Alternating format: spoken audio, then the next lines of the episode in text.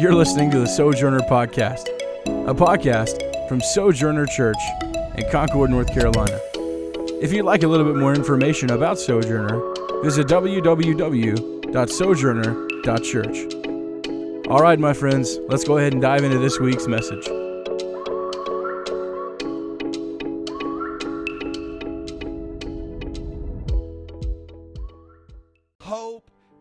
Contagious. That is the title of the word that I want to bring you guys today, is that hope is contagious. Now, unquestionably, the most talked about thing on our planet today is this four-letter word that nobody likes to hear anymore, COVID with a dash and the number 19. It's unquestionably. You can't get an email. You can't get a phone call. You can't get a text message. You can't watch the TV. You can't watch YouTube. You can't even, well, maybe you can watch Tiger King.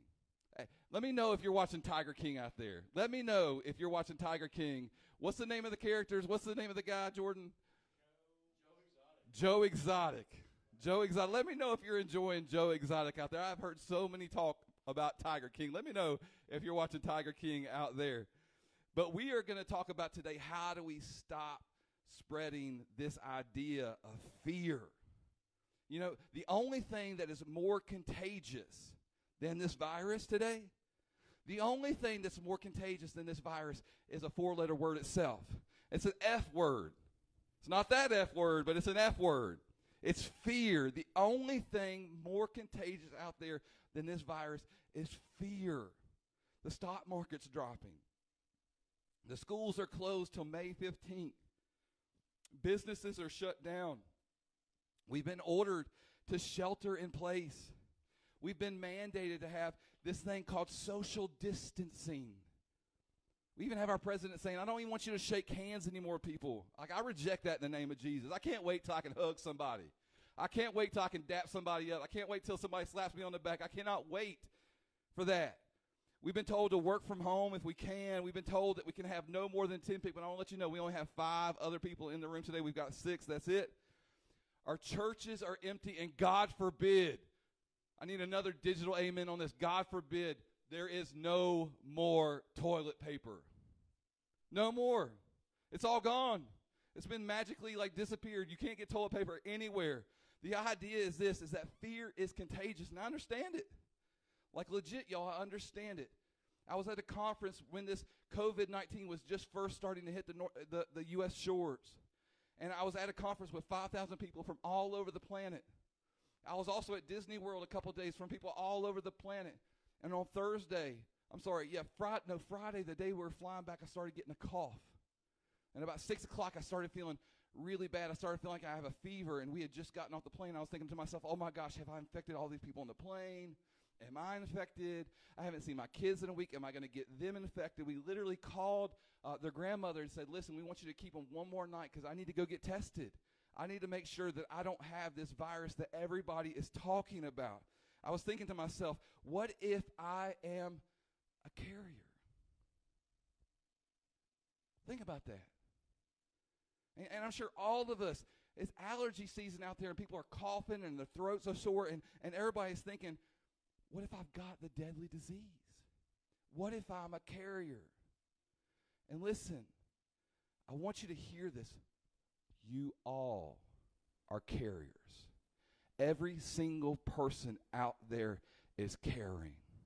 The question that I have for you today is, the thing that you're carrying worth catching? Is the thing that you're carrying? You're all carrying something. Is it fear? Is it doubt? Is it worry? Or is it hope? Is what you're carrying worth catching? Paul writes to the believers in this city called Thessalonica. He writes to them these words out of 1 Thessalonians chapter 1, verses 2 and 3. He says this. He's writing to these people. He says, we always thank God for all of you, and we pray for you constantly. So he's thinking about them, and he's telling them, he's praying for them, and he says, as we pray to our God and our Father about you, we think of these 3 things. And this is what I want for our church today. Like, even though we can't meet, even though we can't go out as much as possible, these are the three things that I want our church to be known for in the midst of this crisis. He says, I think of these three things. I think of your faithful work. I think of your loving deeds. And I think of the enduring hope. Now, they were facing enormous persecution when he writes this letter to them. And he says, I want you to know that I'm thinking of these three things, your faithful work, your loving deeds, and your enduring hope, because of this one person. Not because of your hope in President Trump, not because of your hope in Nancy Pelosi, not because of your hope in Steve Mnuchin, not in your hope that the fact that the stimulus bill is coming, not in any of those things, that you have enduring hope because of this one person, and his name is our Lord and Savior, Jesus Christ. Hope is contagious, y'all. Hope is contagious. Hope is contagious. He writes in verse 5, he says, for when we brought you this good news, and the gospel is good news, the fact that Jesus was a man, that he lived on this earth, that he suffered at the hands of his creation, that he died on a cross, and that he rose from the grave, that is the greatest news that anybody could ever say. He says, for when we brought you this good news, it wasn't with only words. It wasn't just the words that we said. It wasn't just that. He says, but it's also with power. He says, we brought you good news. And I want you to imagine this for a second. Imagine tomorrow Trump gets up in front of his news conference and he says, we've got a cure. Like, legit, we've got a cure. And we're going to start dispensing it tomorrow. Everybody would go stinking crazy, because that is good news. And how quickly would that news spread? Would it take 2 weeks? Would it take 2 months? Or would it take 2 minutes with the press of one Twitter button? It would take 2 minutes with one press of one Twitter button that says, we have a cure. Guys, in the name of Jesus, we have a cure. Press your Twitter button.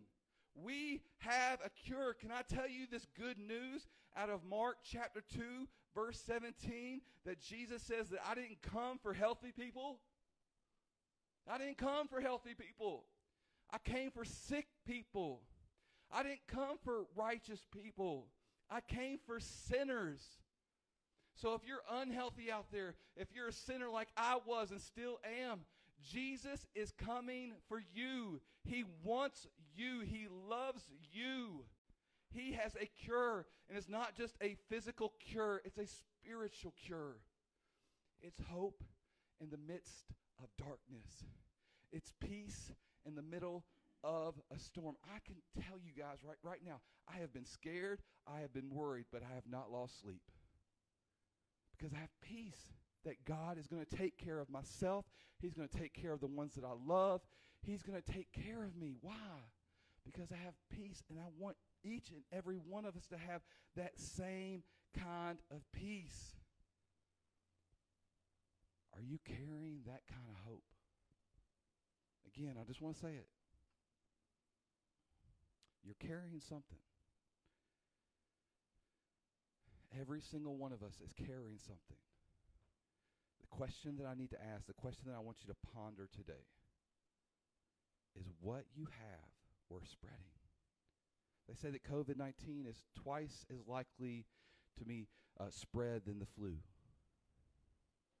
I don't know what the mortality rate and all those things are, but it's highly contagious. And I want to let you know that the attitude that you have is highly contagious. Is the attitude that you have, the hope that you have, worth spreading? Paul goes back on in verse 8 and he says this. And he says, and now. So he talked about, he's remembering their faithful works, their loving deeds, and their enduring hope, and that he preached this good news, and the good news didn't just come with power, or did just come with words, it came with power. And then he says in verse 8, he says, and now the word of the Lord is ringing out. It's ringing out. Just like if somebody put on Twitter, hashtag, we have a cure. It would ring out. It says, and now the word of the Lord is ringing out from you to people everywhere. They didn't have Twitter. They didn't have social media. They didn't have any of those things. The only thing that they had was feet and a voice and letters. And literally it says, because of the power of the gospel, the word of the Lord is ringing out from you to people everywhere, beyond Macedonia, beyond Achaia, for wherever we go, we find people telling us about your faith. Man, that's what I want for all of us. I want that when I hear people talking about the enduring hope of the church, of the people of God, that during this time we stepped up, because this is worth spreading. Hope is worth spreading. Think about this. When Jesus raised a little girl from the dead, Matthew 9:26 says, news of this spread all throughout that region. When Jesus cast out an evil spirit in Mark chapter 1, verse 21, it said that news about him spread quickly over the whole region of Galilee. When God used the disciples to do miracles in Acts chapter 6, verse 7, it says, so the word of God spread. The number of disciples in Jerusalem increased rapidly. That when good news spreads, good things happen. I know you know this already. Fear is contagious, but so is faith.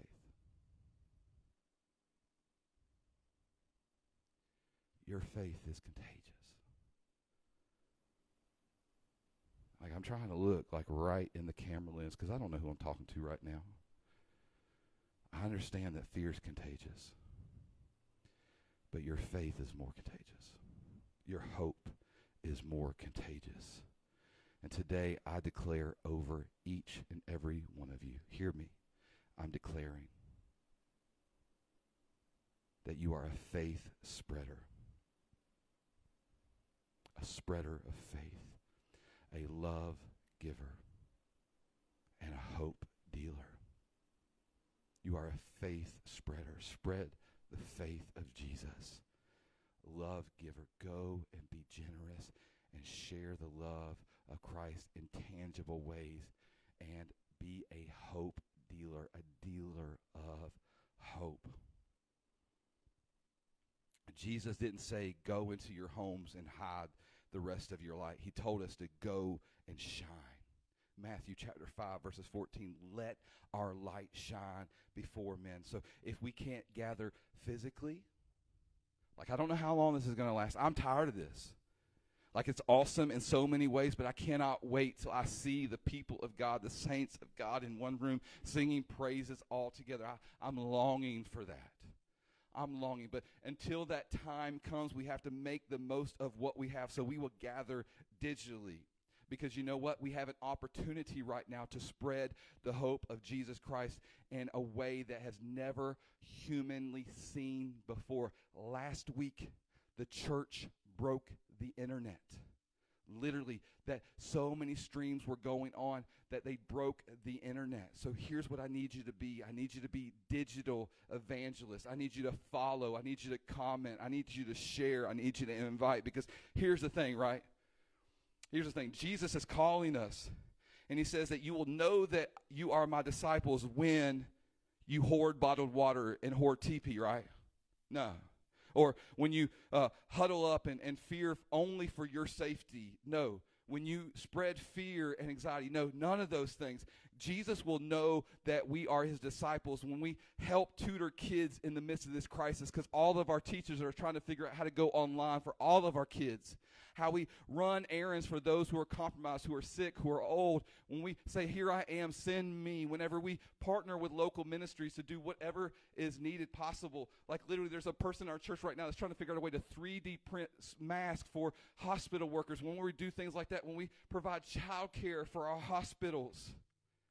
Jesus says in John chapter 13, verse 35, by this everyone will know that you are my disciples if you love one another. Today, you are a faith spreader, a love giver, We've got hope that no virus can ever kill. We've got hope that no virus can ever kill. And maybe today you're thinking, I just can't wait for things to go back to normal. I'm hoping for way more than that. I'm hoping that this creates a new normal, because normal is comfortable, selfish, spiritually safe, spiritually lukewarm. But I'm believing that this is going to be a wake-up call for us as the church. An opportunity in the midst of an obstacle. The opportunity to look at a mountain and create a tunnel that goes right through that sucker. We have an opportunity like ever before to be a faith spreader, a love giver, and a hope dealer, because our hope is way more contagious, and that hope can kill a virus in the midst of something that's trying to spread fear. It's time for us as a church to unite, to stand together, to stand strong, to stand boldly. As a matter of fact, it's just time for us as the church to shine. So I'm asking you, how can you go out and shine today? Is it to take food to somebody? Is it to volunteer at a local homeless shelter? Is it to make masks out of bras? Like I saw that people are making masks for hospital workers out of bras. People are finding all kinds of ways to do their part. So church, we can't hide up in our houses. We got to find new ways to innovate, to reach people, to do whatever it takes short of sin, to show people the light of Jesus Christ. Will you do your part? Like, that's a real question. It's not just a sermon question. Like, I'm asking you to consider the question, will you do your part? My hope is not in our government, although I support all of our local leaders. My hope is not in our doctors, although I am so very thankful for all that they are doing. All the sacrifices that they're making, our nurses, any medical worker out there. My hope's not in them. I'm thankful, so thankful. Don't hear me twisted. I'm so thankful. My hope is not in our spiritual leaders around the world. My hope is in one person. My hope is in Jesus Christ. He's my living hope. Jesus. Jesus,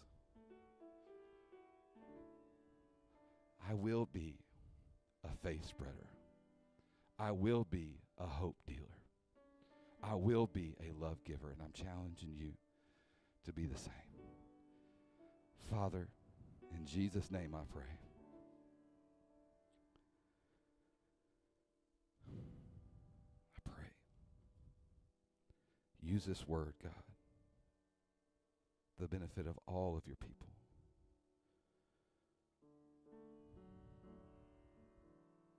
That people may trust in the name of Jesus in this dark time, that thousands, tens of thousands, hundreds of thousands, millions of people will come to a saving knowledge of our Lord and Savior Jesus Christ.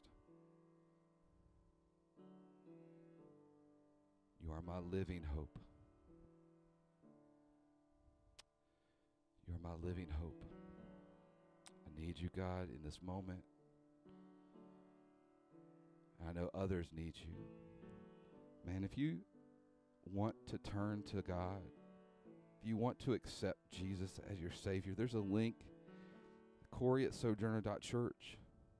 Would you send me an email and just let me know, I want to trust Christ as my Savior?